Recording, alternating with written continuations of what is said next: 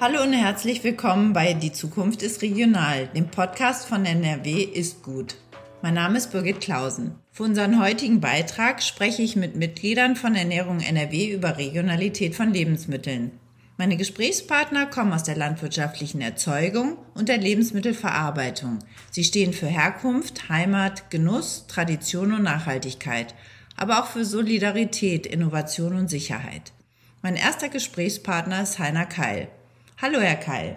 Hallo aus Reken. Ja, mein Name ist Heiner Keil. Ich bewirtschafte zusammen mit meiner äh, Frau und unseren Angestellten einen landwirtschaftlichen Familienbetrieb in Reken mit gut 500 Rindern und Mutterkühen und mittlerweile 19 Angestellten. Wie drückt sich Regionalität insgesamt in Ihrem eigenen Handeln und Ihrem Auftritt am Markt aus? Bei uns ist es so, dass wir eigentlich ein komplett transparenter Betrieb sind und ähm, dass der Kunde und der Verbraucher, ich sag mal, im Sommer schon die Tiere auf den Wiesen sehen kann, auf den Naturschutzgebieten wo, oder in den Naturschutzgebieten, wo die Tiere laufen, bis, ich sag mal, über die Zeugung, über die Schlachtung, über die Vermarktung, ähm, haben wir die ganze Wertschöpfungskette bei uns auf dem Betrieb zusammengebracht. Und die Verbraucher nehmen das auch an, nehme ich an, und fragen auch mal nach, ähm, was sie da tun, oder?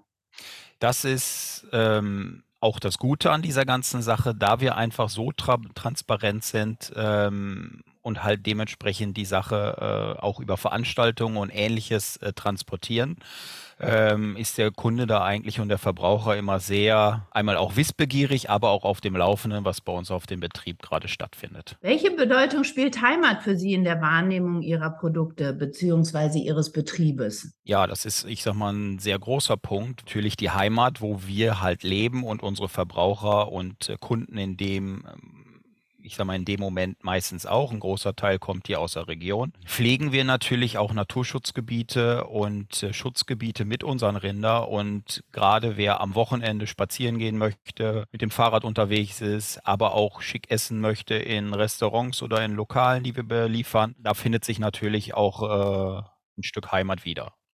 Was bedeutet Nachhaltigkeit für Sie im Kontext regionaler Erzeugnisse?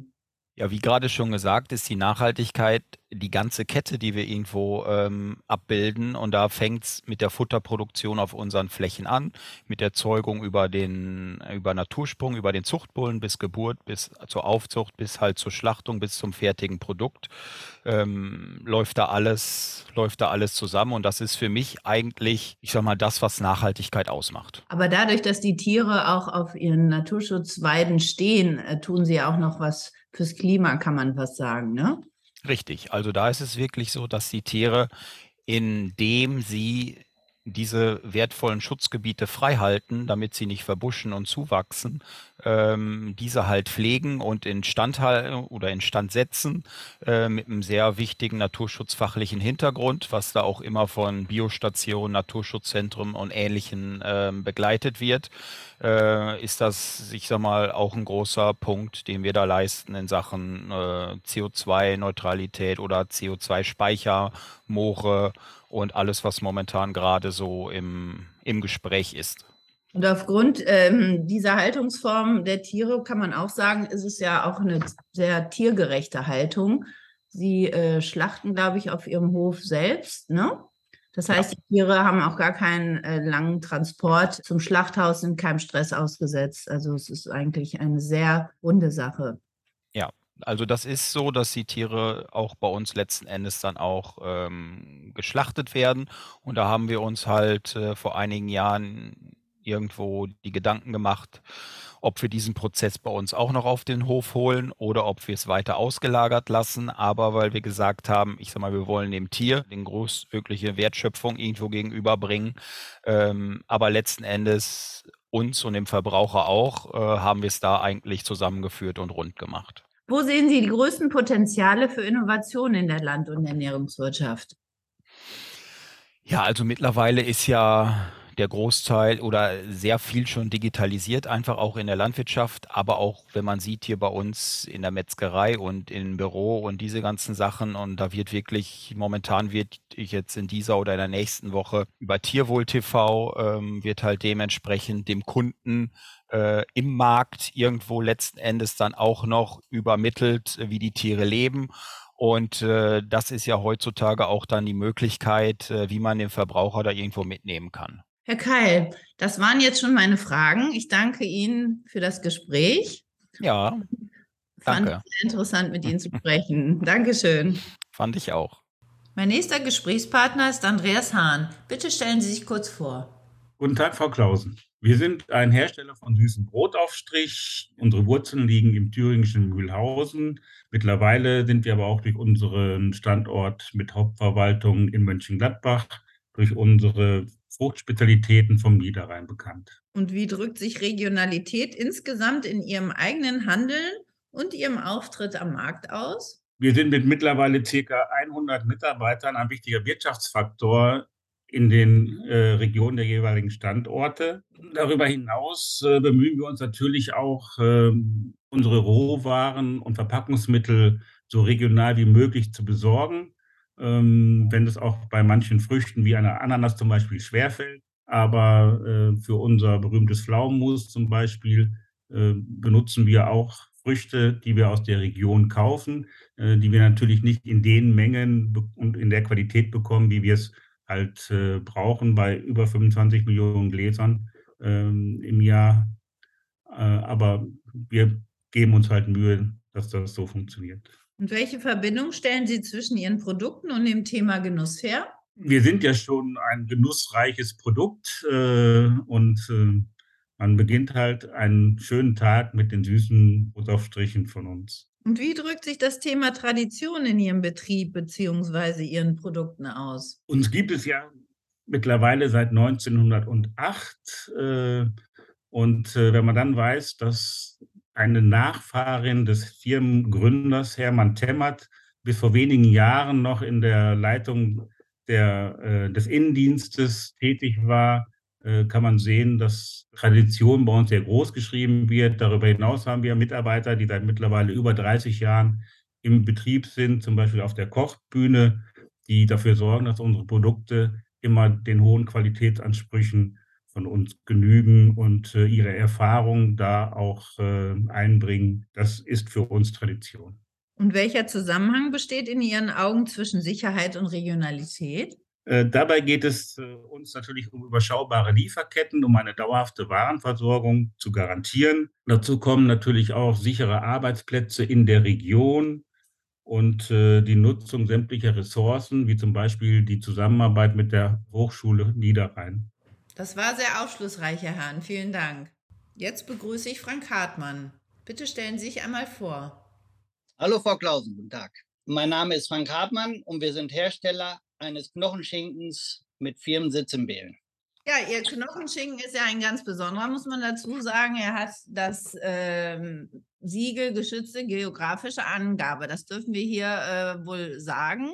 Und es handelt sich um den westfälischen Knochenschinken. Deshalb direkt meine erste Frage. Wie drückt sich Regionalität insgesamt in Ihrem eigenen Handeln und Ihrem Auftritt am Markt aus? Ja, bei uns ist es so, wir haben ja unseren Firmensitz mitten im Herzen vom Münsterland in Westfalen und sind mittlerweile einer der führenden Herstellerbetriebe des westfälischen Knochenschinken. Wir werben natürlich auch immer mit, dass wir mitten aus der Region, was für viele Kunden auch sehr wichtig ist, weil die auch einen Anspruch darauf haben, wo letztendlich das Produkt auch herkommt. Ja, da kommen wir im Grunde schon zur nächsten Frage. Wie kommunizieren Sie das Thema Herkunft? Ähm, wir haben ja hier im Münsterland eine Vielzahl von Schweinemestern, Bauern, denen wir auch vertrauen, Schlachtbetriebe und Zerleger der Schweinehälften und die auch genau wissen, was wir für die Produktion des Knochenschinkens benötigen. Von daher gibt es sehr kurze Transportwege und auf den ähm, notwendigen Qualitätsstandard ist natürlich auch, der ist natürlich auch sehr hoch. Und äh, da haben wir uns auch mit anderen Schinkenherstellern äh, darauf geeinigt und auch zusammengesetzt und Satzungen erstellt, dass wir den haben schützen lassen, den westfälischen Knochen, zum Schutz vor Ma Nachahmung, weil es wird ja doch viel, viel äh, plakatiert und ähm, wo wir dann sagen, nee, also das ist wirklich ein Produkt, der, der schon, den gibt es schon Jahrzehnte, Jahrhunderte und den müssen wir halt schützen lassen. Und dann äh, haben wir vor zehn Jahren haben wir dann den, den äh, Markenschutz erteilt bekommen und der Ziel des Markenschutzes ist natürlich auch der Schutz und die Pflege westfälischer Herkunftsangaben für die Schinken und die Wurst. Und äh, vor allen Dingen die Sicherung der Qualität. Und welche Bedeutung spielt Heimat für Sie in der Wahrnehmung Ihrer Produkte bzw. Ihres Betriebes? Sie sprechen es ja im Grunde schon an. Ne? Das ist ja, ja, alles Hand genau. in Hand. Die Schweine äh, für den Schinken, die kommen im Grunde aus der Region zum Großteil, ne? Richtig, genau. Und ähm, da spiegelt sich auch immer wieder die Heimat in den einzelnen Sachen wieder, was ich jetzt gerade auch erzählt habe, wie auch die Tradition. Ne, wir stellen den westfälischen Knochenschinken noch wirklich nach alter Tradition her, so wie es früher halt eben gewesen ist. Das heißt, dass der Schinken aus der Region kommt, einzeln per Hand eingesalzen wird, nichts maschinell ist und mindestens auch zwölf Monate an der Luft reift. Und das gibt ihm halt seinen unverwechselbaren Geschmack. Kurz gesagt, das ist traditionelle Handwerkskunst. Ne? Das ist äh, das sind unsere bewährten Münsterländer Familienrezepte, hauseigene Herstellungsverfahren, ausgesuchte Rohstoffe höchster Qualität und vor allem die, die Zeit und die Ruhe, die, die so ein Schinken auch benötigt. Gut, Herr Hartmann. Dann haben wir sehr viel erfahren. Ich danke Ihnen für dieses Gespräch. Vielen Dank, Frau Klausen. Jetzt unterhalte ich mich mit Lisa Anschütz. Hallo, Frau Anschütz. Bitte stellen Sie sich doch kurz vor. Guten Tag, Frau Klausen. Äh, ja, ich bin Lisa Anschütz aus Windeck, bin 60 Jahre alt und arbeite auf einem landwirtschaftlichen Betrieb, den wir hier in Windeck haben. Ich ähm, halte vom Aussterben bedrohte Nutztierrassen. Das äh, ist schon ein Punkt, äh, der uns ganz wichtig ist. Und äh, wir ähm, verarbeiten die Tiere auch direkt vor Ort. Und ich verarbeite auch alles, versuche alles zu verarbeiten, was außerdem noch an den Tieren so anfällt. Sagen Sie doch mal ein Beispiel. Ja, zum Beispiel das Leder. Das äh, wird schon verarbeitet, aber so das Projekt, was als nächstes kommt, ist zum Beispiel die Hörner äh, zu Essbesteck äh, zu machen. Okay, und da haben Sie dann einen Markt für.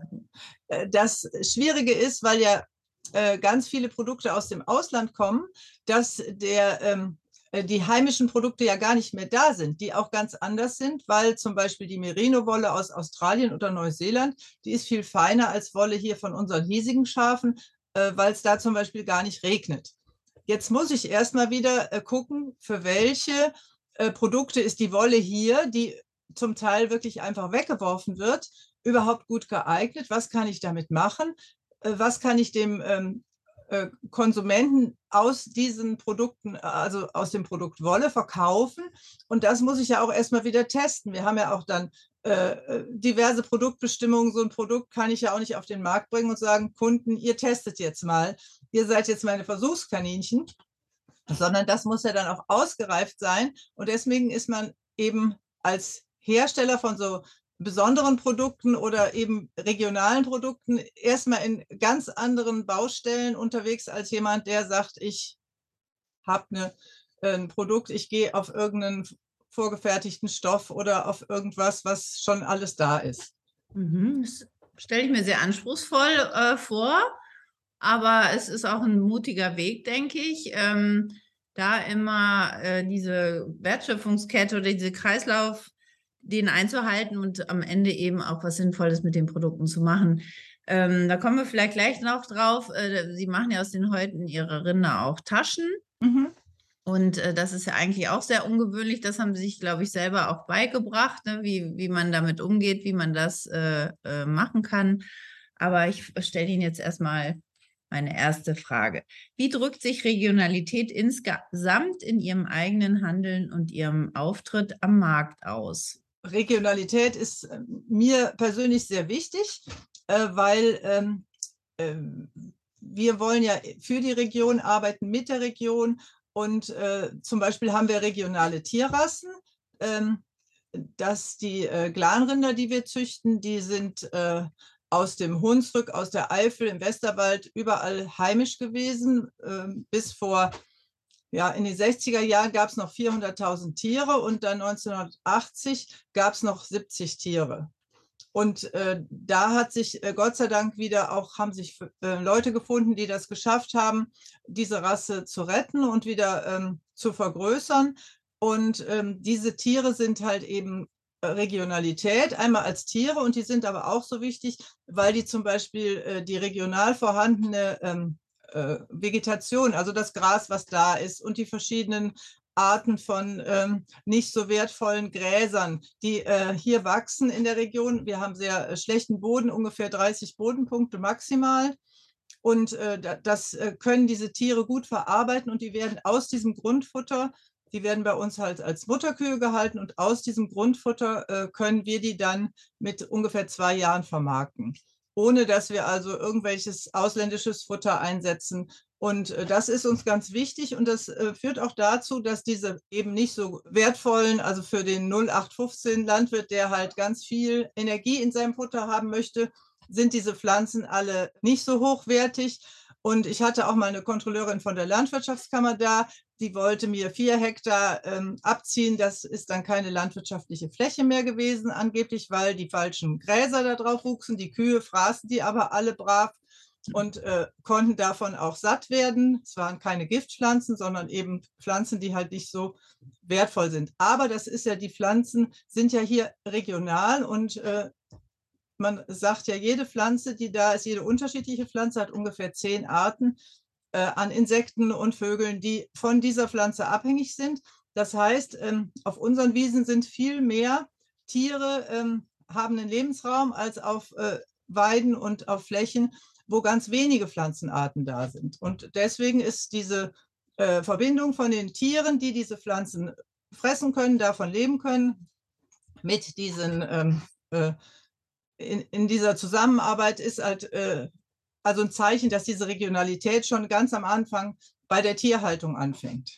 Welche Bedeutung spielt Heimat für Sie in der Wahrnehmung Ihrer Produkte? Ja, Heimat ist äh, mir äh, wichtig. Also ähm, das Bergische, äh, wo wir hier leben, ist eine sehr äh, besondere Landschaft, sehr hügelig, auch nicht so einfach für den Landwirt. Also manche Flächen, die erinnern schon an das Allgäu oder äh, an äh, so eine Bergregion. Wenn äh, die Damen und Herren von der Landwirtschaftskammer kommen, dann kriegen die manchmal richtig Angst, wo man da mit den äh, Fahrzeugen herfahren muss, äh, weil steile Hänge da sind. Und ähm, das macht aber so äh, ganz viel aus eben. Da ist äh, sehr schöne äh, Ausblicke, sehr schöne äh, Sonnenuntergänge. Man hat überall dieses Hügelige. Man ist äh, eben nicht in so einer ganz platten Landschaft und allein schon so dieses Kleinräumige, dieses unterschiedliche von jedem Tal und von jedem Dorf, was dann auch ähm, immer einfach getrennt ist, weil eben die Hügel dazwischen sind.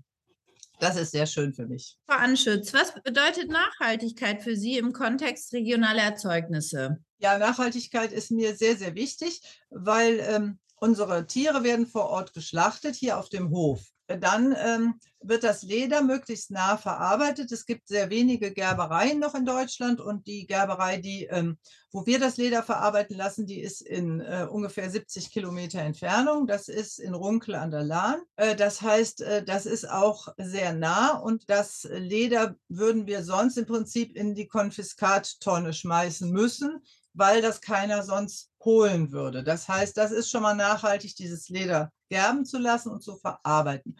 Der Gerber arbeitet mit äh, pflanzlicher Gerbung. Das heißt, es werden eben äh, kein Chrom und so weiter angesetzt, sondern da wird ein Pflanzensud gemacht. Das dauert auch sehr lange. Teilweise müssen diese Häute dann mehrere Monate in diesen ähm, Pflanzenbädern liegen. Äh, aber man hat dann hinterher auch ein tolles Produkt. Äh, bei der Wolle ist es so, ähm, da äh, spinne ich die selber, lasse die in der Behinderteneinrichtung vorher verarbeiten. Die sitzen in Hessen, da gibt es keine näheren Einrichtungen mehr leider ist Wollverarbeitung wirklich äh, sehr, sehr wenig geworden. Die, die ähm, praktisch, die waschen mir die Wolle und kämmen die dann, dass ich die dann verspinnen kann. Dann wird die von Hand von mir versponnen und dann äh, verwebt. Also das sind halt alles eben, äh, äh, man kann ja sagen, das ist jetzt ganz viel Handarbeit, es ist eigentlich äh, sehr, sehr aufwendig und teuer. Auf der anderen Seite ist es ähm, nur mit meiner Energie, also keine großartigen Maschinen. Auch diese Behinderteneinrichtungen, die haben, ich finde das immer so toll, wenn ich da hinfahre, die Wolle wegzubringen. Die haben so einen Arbeitsplatz, wo die dann alle sitzen im großen Kreis. In der Mitte liegt die Wolle und dann zupfen die alle den Dreck daraus und so unterhalten sich dabei. Und das sind ja auch ähm, eben für mich ist das nachhaltig, dass da so ähm, eben soziale Aspekte bei dem Produkt eine große Rolle mitspielen. Dann äh, geht es weiter, dass eben eine kleine Manufaktur, die halt diese Taschen dann wirklich näht, äh, sodass ich ein ähm, Produkt habe, was wirklich komplett in Deutschland hergestellt ist. Ähm, wie erleben Sie Solidarität in Ihrem wirtschaftlichen Handeln beziehungsweise in Ihrem Betriebsalltag? Das wird einem natürlich teilweise schwierig gemacht, aber äh, wir haben äh, an verschiedenen Stellen versuchen wir das auch äh, eben äh, bei den ähm, Glanrindern haben wir äh, Züchter, mit denen wir zusammenarbeiten, wo man dann die Tiere austauscht, wo man sich auch äh, einfach, die, die Zuchtarbeit ist ja auch immer, ähm, man guckt drauf, ist das Tier gut oder nicht und der andere guckt drauf, man überlegt sich was mit der Abstammung und so. Da ist das ganz äh, prima, dass man einfach äh, solche Sachen dann austauschen kann und nicht der andere sagt, äh, ich lasse die mal vor die Wand laufen und das sind dann alles Tiere, die werden hinterher gar nicht gut bewertet oder so. Also da ist das ganz wichtig. Dann haben wir zum Beispiel so mit den ähm, Landwirten aus der Nachbarschaft, äh, dass man, ähm, ich sag mal, eine Hänger GBR, also den Anhänger haben wir dann zusammengekauft und dann alle zwei Jahre fährt einer abwechselnd TÜV TÜV und der steht halt entweder bei einem oder bei dem anderen und man holt sich den dann, wenn man braucht und spricht das vorher ab, dass nicht jeder einen Anhänger braucht, weil man braucht den so selten.